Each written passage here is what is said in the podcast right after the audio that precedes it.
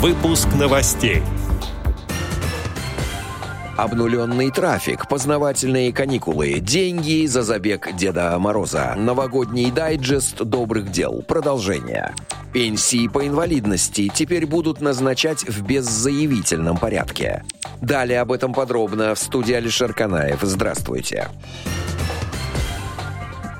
1 января 2022 года вступил в силу закон о беззаявительном порядке назначения страховых и социальных пенсий по инвалидности, сообщает ТАСС. Новым законом также вводится презумпция согласия на повышение пенсий. В случае их увеличения перерасчет будет производиться автоматически в беззаявительном порядке. Информация будет вноситься в Федеральный реестр инвалидов. После этого она будет автоматически направлена в Пенсионный фонд России. В течение пяти рабочих дней информация рассматривается в фонде, после чего человек с инвалидностью будет извещен о том, что ему назначена пенсия. Проектом закона также вводится презумпция согласия на увеличение пенсий. В случае их увеличения перерасчет будет производиться автоматически. Человеку теперь не нужно будет писать заявление для получения повышенных выплат. Кроме того, новым законом предусмотрено, что Пенсионный фонд России будет обязан информировать людей о предполагаемом размере пенсии, начиная с 45 лет для мужчин и 40 лет для женщин. Такая информация будет направляться гражданам один раз в три года.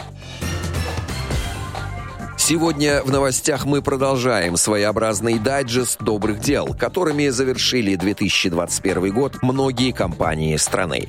Суп для бездомных людей. Ресторан Wine and Crab начал бесплатно готовить для бездомных людей, подопечных благотворительной организации «Ночлежка». С сегодняшнего дня раз в неделю горячий суп для ночного автобуса в Москве бесплатно готовит ресторан Wine and Crab. Для бездомных людей готовит ресторан, рекомендованный гидом Мишлен.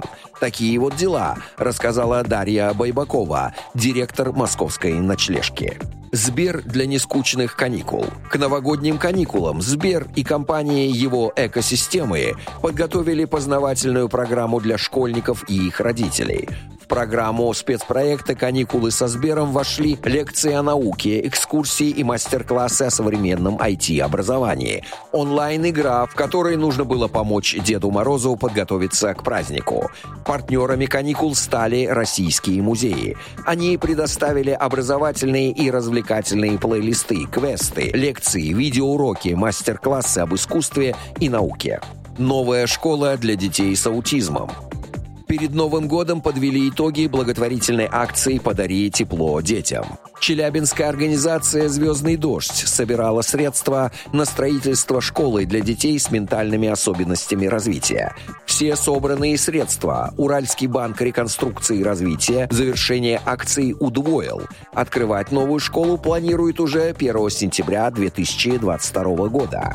Хоккейный матч для линии жизни.